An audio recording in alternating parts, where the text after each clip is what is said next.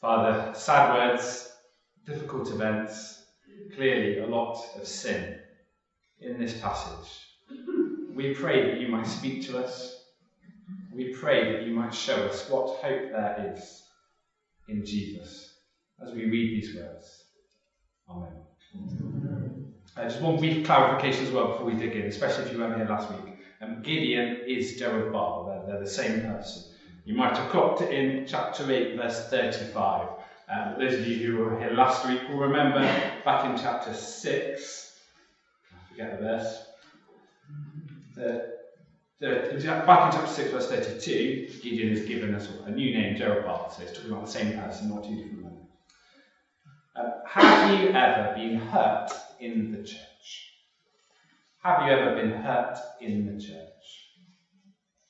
If this isn't your, your first Sunday, if you've been here for at least a month, let's say, the answer is going to be, of course, yes, of course you have. Just, um, just the family nature of living alongside each other as sinful people. Uh, we have the weekly bumps and scrapes of, of harsh words, of selfishness, of jealousy. We've all been hurt in the church. But a slightly stronger question have you ever been hurt by the church? Or even stronger, have you ever been burnt by the church? Hurt or bruised by another Christian? Or even by a Christian leader? Or a group of Christian leaders? Or perhaps you don't feel that you've been hurt, burnt by the church directly, but you've seen others be hurt by churches or ministries they were involved in. Or you've read awful stories in the Christian press of things that Christian leaders have said and done. And if you have been at the uh, receiving end of evil within the church, how did you find that experience? It hurts, doesn't it? Attacks from outside the church, evil out there, it hurts, it hurts deeply. But there's a slight sense in which we, we sort of expect it. There's a, there's a few too many warnings in the Bible for us to be totally surprised when we see evil in the world around us. But I think attacks evil within the church, it hurts even more sin at the very heart of the church and its leadership, I think there are a few things that are more discouraging and painful. But I think this passage has something to say to us on that this morning.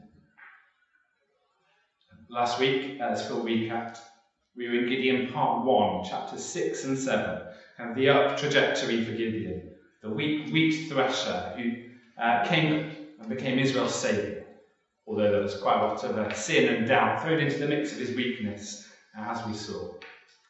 Um, this week, we're in the slightly lesser known Gideon Part 2, chapters 8 and 9. Uh, and it's quite definitely the, the down trajectory. Uh, things seem to go from bad to worse in these verses. And although it may not immediately be apparent, uh, it seems that the seeds of Abimelech, Gideon's son's weakness, who we meet in 9 verse 1, were sown in the life of Gideon. Uh, we'll trace over this, this grim story and then we'll step back and we'll see what gospel hope there is in this depressing set of events. So, first, the problem. As Gideon forgot God, so Israel forgot God. The problem is Gideon forgot God, so Israel forgot God. And that takes us from 7 verse 23 right through to 9, verse 6. Uh, in 7, verses 21 and 22, as Phil just taught us, we uh, read of the most extraordinary victory. Having had their army reduced from 32,000 down to 300, the Israelites blew their trumpets, smashed their jars, grasped their torches, and shouted. And God granted them the most resounding victory against the Midianites without them having to lift a sword. But that isn't quite the end of the battle. For verse 23, the Israelites give chase. Calling the men of Ephraim to assist, uh, they capture and behead two of the Midianite leaders, Oreb and and Zeeb in verse 25. Chapter 8, verse 1, the Ephraimites kick, a kick up a fuss. Why did you only call us to do your dirty work when the battle was nearly over? Where's the glory for us? Gideon diffuses the situation in verses 2 and 3. And then he and his 300 men continue in pursuit of two kings of Midian now, Zebah and Zalmunna, in verse 5. Uh, Gideon passes through Israelite town of Succoth and asks for bread for his worn out troops. The men of Succoth refuse. Why should we? Verse 6. Just for that, Gideon responds, verse 7 When the Lord has given Zebah and Zalmunna into my hand, I will tear your flesh with desert thorns and briars. Ouch. A similar scene occurs at Peniel, with an even worse threat in verse 9. Eventually, verses 10 and 11, Gideon catches up with the remnant of the Midianite army and captures the two kings in verse 12. Gideon returns to Succoth and Penuel in verses 13 to 17. He carries out his threats. And then verses 18 and 19, back to Zebah and Zalmunna, there's a bit of a sort of to and fro taunting between them and Gideon. Then Gideon commands Jether, his eldest son, to kill the kings in verse 20. Jether's only a boy and was afraid and can't do it. So Gideon does the job himself in verse 21 and claims their land as his treasure. Now, there's certainly some more ambiguity here. Gideon may have been right to pursue the Midianite rulers post battle to avoid a, a, return attack. And then he diffuses the Ephraimites' um, stun pride very diplomatically and successfully. And, and surely the people of Succoth and Penuel should have come to his support and given the troops some bread. But despite those questions, there seems to be quite a few signs of sin growing in Gideon in these verses. He doesn't seem to be acting on God's commands so much as his own personal desire for reputation and for revenge. And the problem doesn't just lie with Gideon. The Israel that he's leading seems to have fractured. Remember the united forces back in chapter 6, verse 35, or, or even back in chapter 7, verse 23 all rallying together behind Gideon and behind God. And now it's each tribe and town for himself. They'd only get involved if it's on their turf, and they want the glory. But things go worse, because I think the closing section of chapter 8 uh, gives us the crux of this episode. Um, and actions speak louder than words. Could be a good title, I think. Um, let's read again from verse 22 the Israelites said to Gideon, Rule over us, you, your son, and your grandson, because you have saved us from the hand of Midian. They're so pleased and so thankful of Gideon's victory and so impressed by him that they want him as more than a judge, a sort of military deliverer, they want him as a ruler. And although they studiously avoid the word king, it's pretty clear that they want to establish the dynasty of Gideon verse 23, Gideon told them, I will not rule over you, nor will my son rule over you. The Lord will rule over you. Yes. Amen, Gideon. I won't rule because God rules. Except, verse 24, I do have one request. That each of you give me an earring from your share of the plunder. And uh, look how much he gets from them, verses 25 and 26 non king Gideon seems to be demanding a rather kingly, symbolic gesture of his people's submission to him. Uh, then, verse 27 Gideon made gold into an ephod, which he placed in Ophrah, his town. All Israel prostituted themselves by worshipping it there. Non king Gideon now innovates the nation's religious practices, creating a new second priestly ephod. They already had the ephod um, from the time of Moses. They lived with the tabernacle and the ark, probably at Shiloh or Bethel at this point in Israel's history. Um, but it seems that Gideon wants to create a new one. Maybe he wants more direct and personal divine guidance in his time. and all Israel follows. And then thirdly, non-king Gideon seems to establish a family, a house, and a name for himself. He, uh, in effect, makes Ophrah the new capital city, verse 27. He establishes a harem for himself, in verse 30. And he names one of his sons Abimelech, which means my father is king. Could be God. Maybe not. It would seem that Gideon is king in practice, if not in theory. But things get worse. Verse 33 No sooner had Gideon died than the Israelites again prostituted themselves to the Baals. They set up Baal Berith as their god and did not remember the Lord their God who had rescued them. After 40 years of peace, Gideon dies. And as soon as he dies, Israel forgets. They forget Gideon and they forget God. Not forget like struggling to remember, forgot to pick up milk on the way home. But forget as in turn away from, abandon. Once the man through whom God had delivered them is no longer standing in front of them, they struggle to remember that God has rescued them at all. Gone and very much forgotten. In fact, God only gets five mentions between 7 verse 23 and the end of chapter 8. And there are several of them, for example, 8 verse 3, verse 7, verse 19, seem simply to be part of Gideon's power plays against people. And we're not told of anything that God said in this passage. And God isn't replaced with nothing, uh, sort of agnostic, atheistic absence, of a non religious nation now. No. We all worship something, whether it's a religion or not. And the Israelites turned from God to Baal, Baal Berith, in verse 33. God seems to be God and he is very much forgotten. And then 9, verse 1, gets worse again. We meet Abimelech. Abimelech, son of Jerubbaal, went to his mother's brothers in Shechem and said to them, and to all his mother's clan, Ask all the citizens of Shechem, which is better for you, to have all seventy of Jerubbaal's sons rule over you, or just one man? Remember, I'm your flesh and blood. I don't know whether you spotted as we read, but um, verses 29 to 32 were littered with references to the family, the dynasty of Gideon. But it seems that the energy Gideon puts into his family has come back to bite him now.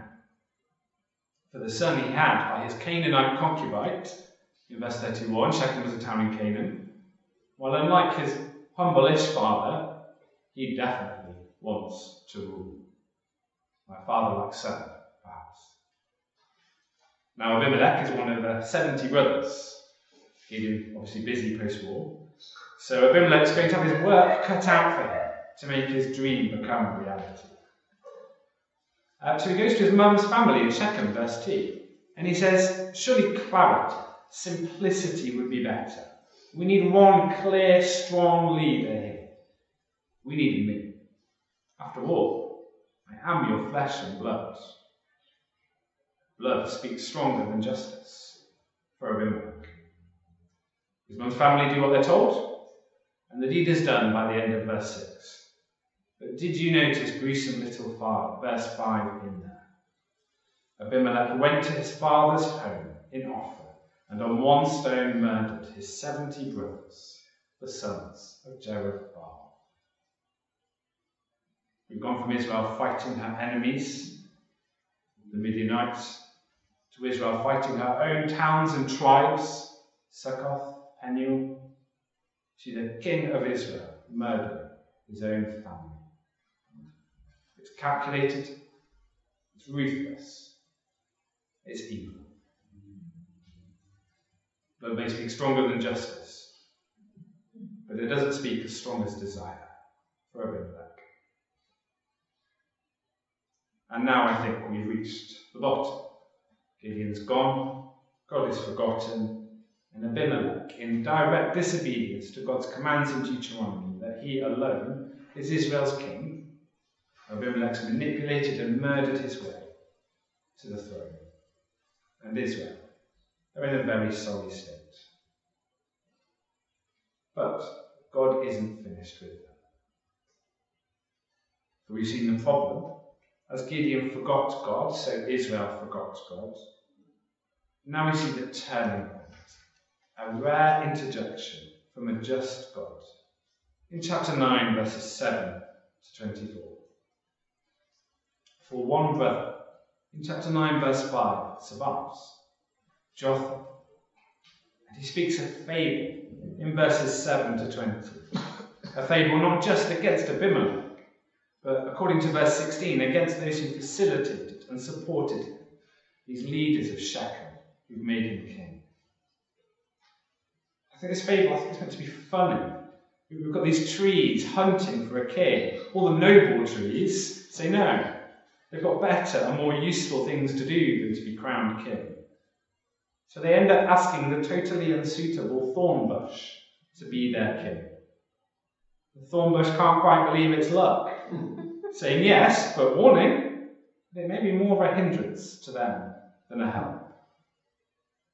And then verse 16 Have you acted honourably and in good faith by making Abimelech king? Jotham asks. Verse 20 If you have not, let fire come out from Abimelech and consume the citizens of Shechem and Beth And let fire come out from you, citizens of Shechem and Beth and consume Abimelech. This is not going to end well, Jotham warns. It will end in mutual destruction. The response from those listening silence and verses 21 and 22. Jotham flees, and Abimelech settles down to rule. And then uh, in the final few verses that Jeremy read for us, um, God fairly unusually, well, the narrator fairly usually interjects to tell us what God is doing. Verse 23 God stirred up animosity between Abimelech and the citizens of Shechem, so that they acted treacherously against Abimelech. God did this in order that the crime against Jerubbaal's seventy sons, the shedding of their blood, might be avenged on their brother Abimelech and on the citizens of Shechem who had helped him murder his brothers. God intervened in the events and sowed discord between these new political allies to bring justice for Gideon's murdered sons. Abimelech was not going to get away with this evil, and nor will the people of Shechem. God would bring justice, and he would use these two evil forces to destroy each other. And in the rest of the chapter, we see that played out. Now we see the resolution, judgment on Abimelech, our the resolution, judgment on Abimelech from chapter 9, verse 25, through to the end of the chapter. Um, you have to read it later, but, but briefly, the, the Shechemites set up a hilltop attack against Abimelech in verse 25. Uh, then Gaal and his family move to Shechem, verse 26, win over the Shechemite people, and hold an anti Abimelech festival in verses 27 to 29. Zebul, governor of Shechem, still loyal to Abimelech, uh, gets wind of what's going on and proposes a dawn attack to Abimelech in verses 30 to 33. Abimelech does what he's told, verse 34. There's this slightly odd battlefield interaction between Gaal and Zebul in verses 35 to 38, and then Abimelech and his men trounce Gaal and Co. in verses 39 to 41. But defeating Gaal isn't enough. Abimelech then attacks the whole city of Shechem and destroys it in verses 42 to 45. The surviving Shechemites escape to the tower in El Berith's temple but Abimelech sets a fire, and a thousand people die in 46 to 49. And then finally, Abimelech sets his sights on Thebez in verse 50, uh, besieging the tower with the same fiery plan in mind. But, verse 53, a woman dropped an upper millstone on Abimelech's head and cracked his skull, and he begged his armor bearer to run him through. And that was the end of Abimelech. Shechem's destroyed, Abimelech's dead. And, and um, verse 55, when the Israelites saw that Abimelech was dead, they went out. And then we get a summary again from the narrator at the end, verses 56 and 57. Thus God repaid the wickedness that Abimelech had done to his father by murdering his 70 brothers. God also made the people of Shechem pay for all their wickedness. The curse of Jotham, son of Jerubbaal, came on them. Time has told. Judgment has come upon Abimelech. But um, does this mean that God has done evil? Has God punished the vengeful son, the vengeful Gideon, by getting revenge on him? Is God no better than his enemies? That's certainly how some people in our society today would see him. No, I don't think so. Two, two brief points on that, so there'll no doubt be plenty more questions coming out of it. Um, first, God is not the doer of evil. He's sovereign over all things, and that includes the evil actions of people. And he even orchestrates circumstances in which he knows evil will occur. As we see in chapter 9, verse 23, as he stirs ill will between Abimelech and the Shechemites. God is not the doer of evil. That was all the Abimelech and the Shechemites. It was they who did the killing and the treachery. It was their evil desires that made it happen. God is not the doer of evil. And second, God brought justice, not vengeance. God brought justice, not vengeance. Because the problem with vengeance, at least in human terms, is that it's never satisfied. The introduction of um, an eye for an eye in the time of Moses, that was actually a good thing, intended to introduce mercy. Because before then, it had been, you take my eye, I'm going to get you. I will kill you for that. Abimelech took the life of his 70 brothers. And so God allowed for his life to be taken. No more, no less. Justice. And the leaders of Shechem appointed Abimelech to see their ends. They somehow thought he would be the king they needed. And God simply made clear how wrong their decision was. God brings justice, not vengeance. Or at least not simple human vengeance. So God is not the author of evil, rather, in this passage we see that he is Israel's true king, who delivers his sinful people from the evil caused by their fallen human kings who forget him and hurt his people. That's the point, I think. To see that the Lord is Israel's true king and that he delivers his sinful people from the evil caused by their fallen human kings who forget him and hurt his people. God is not only able to deal with sin outside his people, he deals with the sin within. And we see it again and again in Israel's history. We see him demonstrate that he is no less able to deliver people from the evil within than from the evil without. Think of him delivering Israel from Eli's wicked sons, or from sinful Saul, or from Ahab, to name a few. The Lord is Israel's true king, and he delivers his sinful people from the evil caused by their fallen human kings who forget him and hurt his people. What a relief that is. And isn't that a relief for us too today? We're in a very different situation from Old Testament Israel and Judges. They had sinful, fallen, and weak judges, and then later on, sinful, fallen, and weak kings. We have one king. We have our Lord, King Jesus, who has taken the throne and who sits on it now reigning, and who will reign on it for all eternity.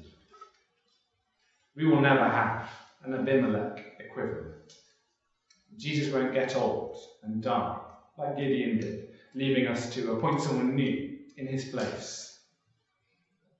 So I think our first application point is that we can be relieved. We are never going to have an Abimelech. Because we have King Jesus. He is the King. He's here to stay. And he is the good, right, true King that we need. He will never treat his people, the church, like Abimelech treated his people, Israel, ruthlessly elbowing his way to the top and vindictively punishing anyone who speaks out against him. And we know Jesus will never treat us like that because we know what he's like. The scriptures tell us. Given the choice to be served or to serve, what did he do every time? He served. At every turn in his earthly ministry, he showed kindness, graciousness, compassion towards the weak, sinful, vulnerable people who wanted to follow him. Think of his willingness to touch the leper, his tender recognition of the bleeding woman, his tears at the grave of Lazarus, his patience with the wayward twelve. And don't fall into the trap of thinking that he's changed, that he's somehow different. Now he's resurrected, now he's ascended, now he sits on his throne. Think of Peter's example. Jesus was just as compassionate with headstrong Peter after he'd been raised as he was with him before he had died. So we mustn't think of some sort of stern, austere, cold King Jesus sitting solemnly and approachably, unapproachably, like Queen Elizabeth on the side of a coin. No, we must think of him on his knees, as much as he is on his throne, pouring out prayer to his Father for us. Romans 8, verse 34. We know what King Jesus is like, and he is nothing like a vengeful or bloodthirsty Abimelech. He is good, kind, gracious, and compassionate. And so we can be relieved. The second reason we can be relieved, and though he's good, kind, gracious, and compassionate as a king, that does not mean that he is weak. Jesus can deal with evil within the church, and he will deal with evil within the church. He is just as able and just as willing to bring justice in the church as he is outside it, and he will not ultimately let those who lead his church astray and hurt them escape unpunished.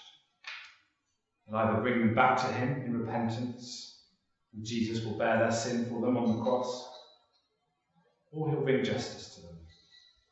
Possibly in the short term, certain on the final day.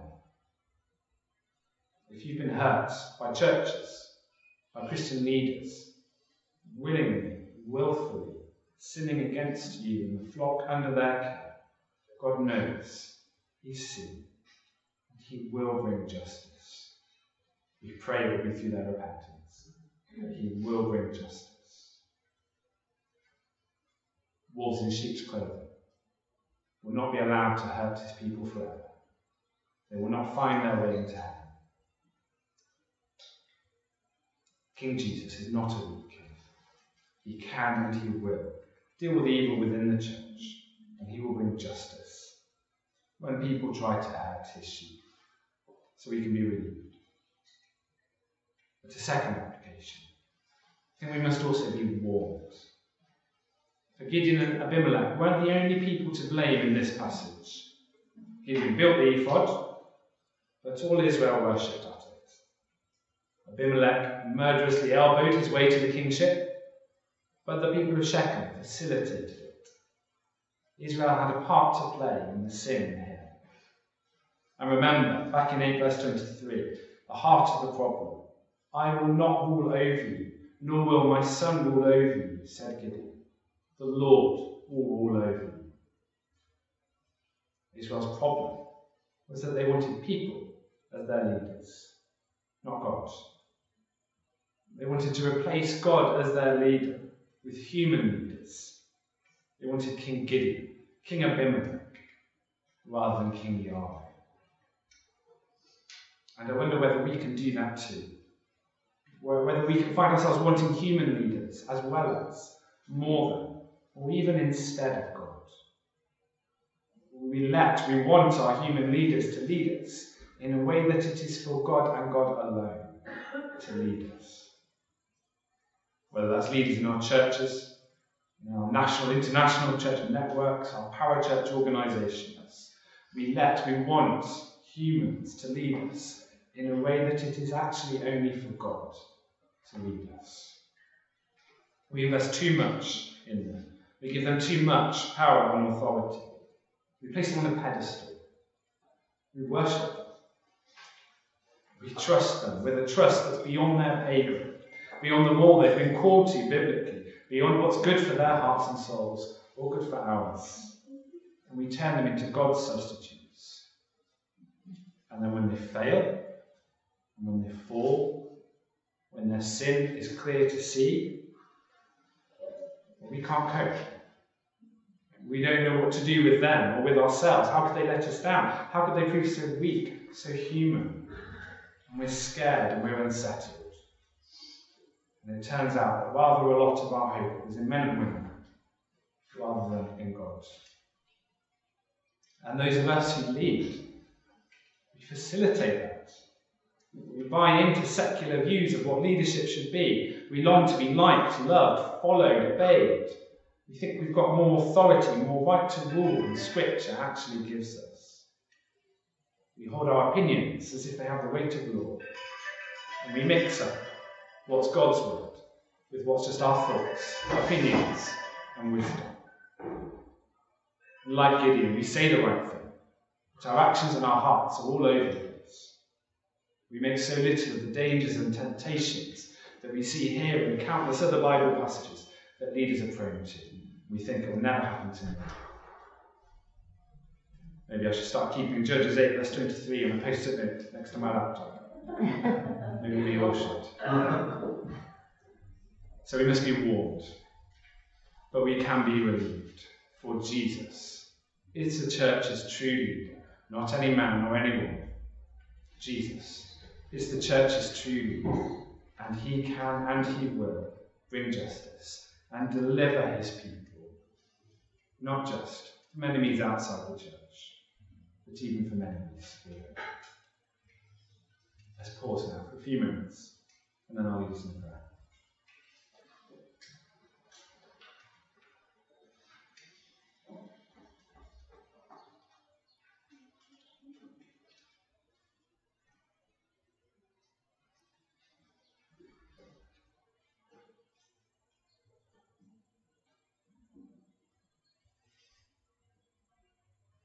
Father, we are sorry for when we invest too much in our human leaders. We want them to lead us in a way that, that is for you to lead us. We repent of our sin and we thank you that in Jesus we have a true, good, powerful King who will lead us forever and who will lead us home despite the sin in the world around us, despite the sin within the church.